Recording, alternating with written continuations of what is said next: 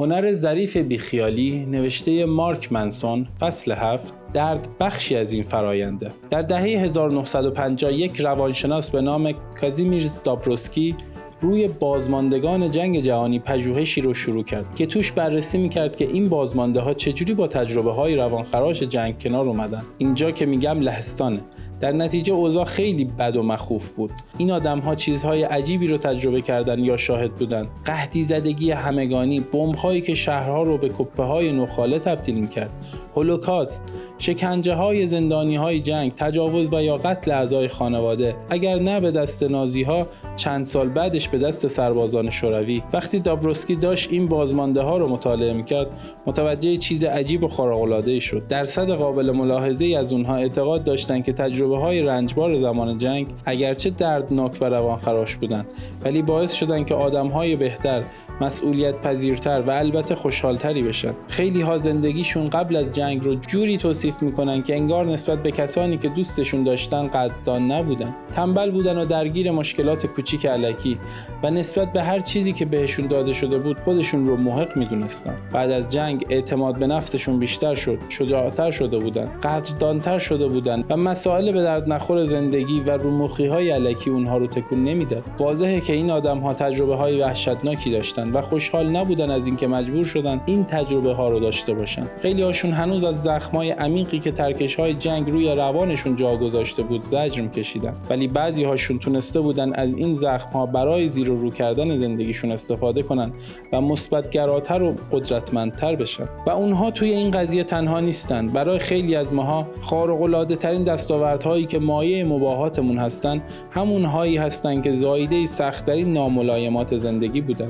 دردها و اغلب موارد ما رو قدرتمندتر، منعطفتر و خاکیتر می‌کنن. برای مثال خیلی از کسانی که تونسته بودن شاخ سرطان رو بشکنن بعد از پیروزی در مقابل این بیماری احساس قدرت و قدردانی بیشتری داشتن. خیلی از کسانی که در جنگ بودن میگن که جان سالم به در بردن از اون فضاهای خطرناک و وحشتناک انعطاف روانی زیادی بهشون داده. حرف دابروسکی این بود که ترس و استراب و اندوه لزوما همیشه حالتهای ذهنی نامطلوبی نیستن و گاهی نماینده درد لازم برای رشد روانی هستند و انکار اون درد یعنی انکار ظرفیت هامون. همونطور که آدمی باید کلی درد فیزیکی رو متحمل بشه تا ماهیچه ها و استخونهای ورزیده تر و قوی تری تشکیل بده به همون شیوه باید کلی درد روانی رو تجربه کنه تا انعطاف پذیری عاطفی بیشتری به دست بیاره. نسبت به خودش احساس قدرت بیشتری پیدا کنه همدلی بیشتری رو تجربه کنه و در کل زندگی خوشحالتری داشته باشه. اساسی ترین تغییرهایی که در دیدگاهمون به وجود میان اغلب در نقطه انتهایی بدترین لحظه هامون اتفاق میافتد. فقط وقتی که رنج شدیدی حس می‌کنیم تمایل پیدا می‌کنیم به ارزش هامون نگاهی دوباره بیاندازیم و بپرسیم که چرا دارن باعث ناکامی ما میشن. ما به یه جور بحران اگزیستانسیال احتیاج داریم تا بتونیم نگاهی بیطرفانه بیاندازیم به اینکه چطوری داریم معنا رو از زندگیمون می‌کشیم بیرون و بعد در مورد تغییر مسیر کمی تحمل کنیم. می‌تونید اسمشو بذارید کفگیر به ته دیک خوردن.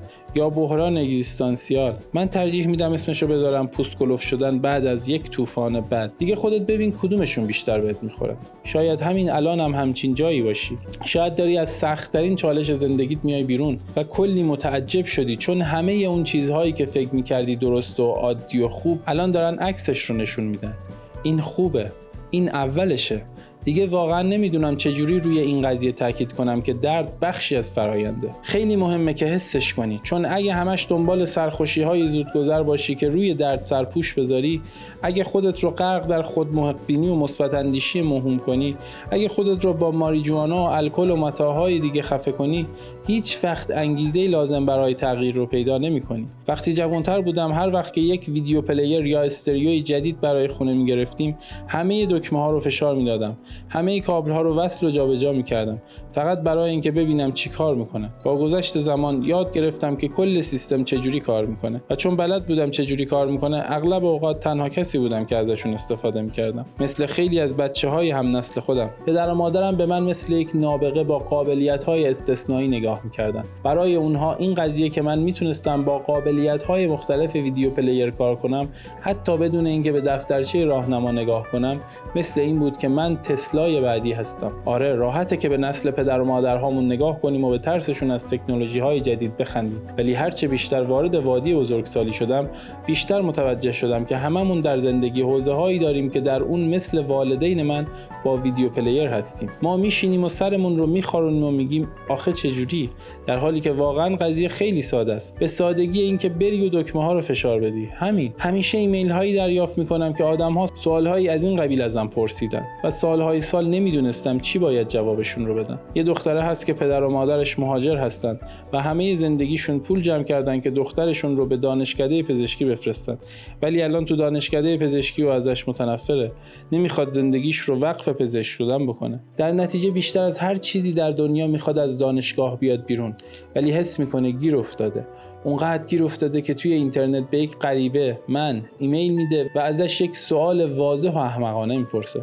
چجوری از دانشکده پزشکی انصراف بدم؟ یا یک پسر دانشجو است که روی معلم خصوصیش کراش داره و هر بار در مورد هر نشونه ای هر خنده هر جوک هر بگو بخندی کلی خیار پردازی می‌کنه و فکر می‌کنه و یک ایمیل 25 صفحه‌ای ای برام می‌نویسه که توش در نهایت نتیجه گیری می‌کنه که چجوری دعوتش کنم بریم بیرون شام. یا اون مادر مجرد که بچه هاش بزرگ شدن و درس و دانشگاه رو تموم کردن الاف و بیکار میگردن و روی مبل های خونه دراز شدن.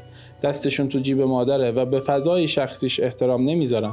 اون می‌خواد که بچه‌هاش برن پی زندگی خودشون.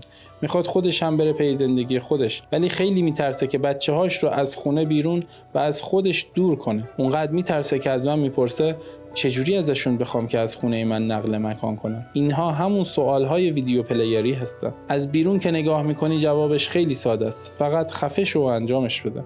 ولی از دید این آدم ها که به قضیه نگاه کنی این سوال ها خیلی مبهم و پیچیده و گنگ هستن. معماهای اگزیستانسیال که با کلی چیستان بسته بندی شده و همینجوری توی یک سطل پر از مکعب های روبیک ریخته شده سوال های ویدیو پلیری خنده دارن. چون جواب برای هر کسی که یکی از اونها داره سخت به نظر می‌رسه و برای کسی که نداره آسون. مشکلی که اینجاست رنجه. پر کردن فرم ها و کاغذ بازی های لازم برای بیرون اومدن از دانشکده پزشکی یک فرایند سرراست و واضحه. ولی شکستن قلب والدین نه. دعوت کردن معلمت به یک شام به اندازه به زبون آوردن کلمه هاش ساده است. ولی ریسک آبروریزی و رد شدن دعوت خیلی پیچیده تر به نظر می‌رسه. اینکه از کسی بخوای از خونت بره یک تصمیم واضح و تمیزه. ولی این حس که داری بچه‌هات رو در زندگی تنها می‌ذاری همچین حسی نداره. بیشتر دوران بزرگسالی و جوانی مشکل استراب اجتماعی داشتم. بیشتر اون روزها با بازی های کامپیوتری خودم رو سرگرم کردم و شبها با مشروب خوردن و علف کشیدن و اینجوری حواسم رو از اون بیقراری پرت کردم. سالها فکر صحبت کردن با یک غریبه مخصوصا اگه اون غریبه جذاب جالب محبوب و باهوش باشه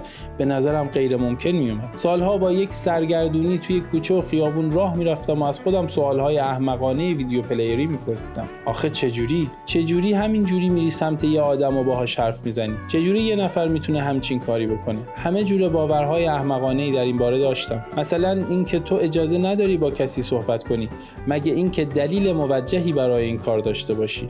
یا اینکه خانم ها فکر می‌کنن اگه برم جلو بگم سلام پس می‌خوام بهشون تجاوز کنم. مشکل اینجا بود که عواطف من واقعیت هایی رو تعریف می‌کردم. چون حس می‌کردم آدم ها نمی‌خوان با هم حرف بزنن. باور داشتم که آدم ها نمی‌خوان با حرف بزنن. و در نتیجه سوال ویدیو پلیری من مطرح شد که چجوری آدم ها به راحتی میرن جلو و با یکی حرف می‌زنن. چون نمی‌تونستم چیزی که حس کنم رو با چیزی که هستم از هم جدا کنم قادر نبودم از خودم بزنم بیرون و دنیا رو همونطوری که هست ببینم. یک جای ساده که دو تا آدم خیلی راحت می‌تونن به سمت همدیگه برن و با هم صحبت کنن. خیلی از آدم ها وقتی درد یا خشم یا اندوه میاد سراغشون هر چی دستشون هست رو می‌ذارن کنار و سعی می‌کنن همه حساشون رو سر کنن. هدفشون اینه که به سرعت به اون حال خوب که داشتن برگردن. حالا شده با مواد یا اینکه خودشون رو گول بزنن و به ارزش های بدشون برگردن. یاد بگیر دردی که انتخاب کردی رو حفظ کنی. وقتی ارزش جدیدی رو انتخاب می‌کنی. یعنی انتخاب می‌کنی که شکل جدیدی از درد رو وارد زندگیت کنی ازش لذت ببر. مزه مزهش کن. با آغوش باز بپذیرش و بعد بدون اینکه تأثیری مخرب رود بذاره عمل کن. نمی‌خوام بهت دروغ بگم. این قضیه قرار اولاش غیر ممکن به نظر برسه. ولی می‌تونی ساده شروع کنی. ممکنه اس کنی نمی‌دونی چیکار باید کنی. ولی قبلا هم در این مورد حرف زدیم. تو هیچی نمی‌دونی. حتی وقتی که فکر می‌کنی می‌دونی واقعا نمی‌دونی چه غلطی داری می‌کنی. پس واقعا چی برای از دست دادن داری؟ زندگی یعنی ندونستن و به هر حال یه کاری کردن. همه زندگی همینطوریه.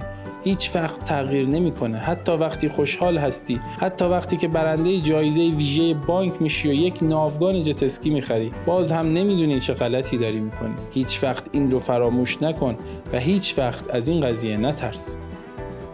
برای ارتباط با ما آیدی sufi underline couple را در اینستاگرام جستجو کنید.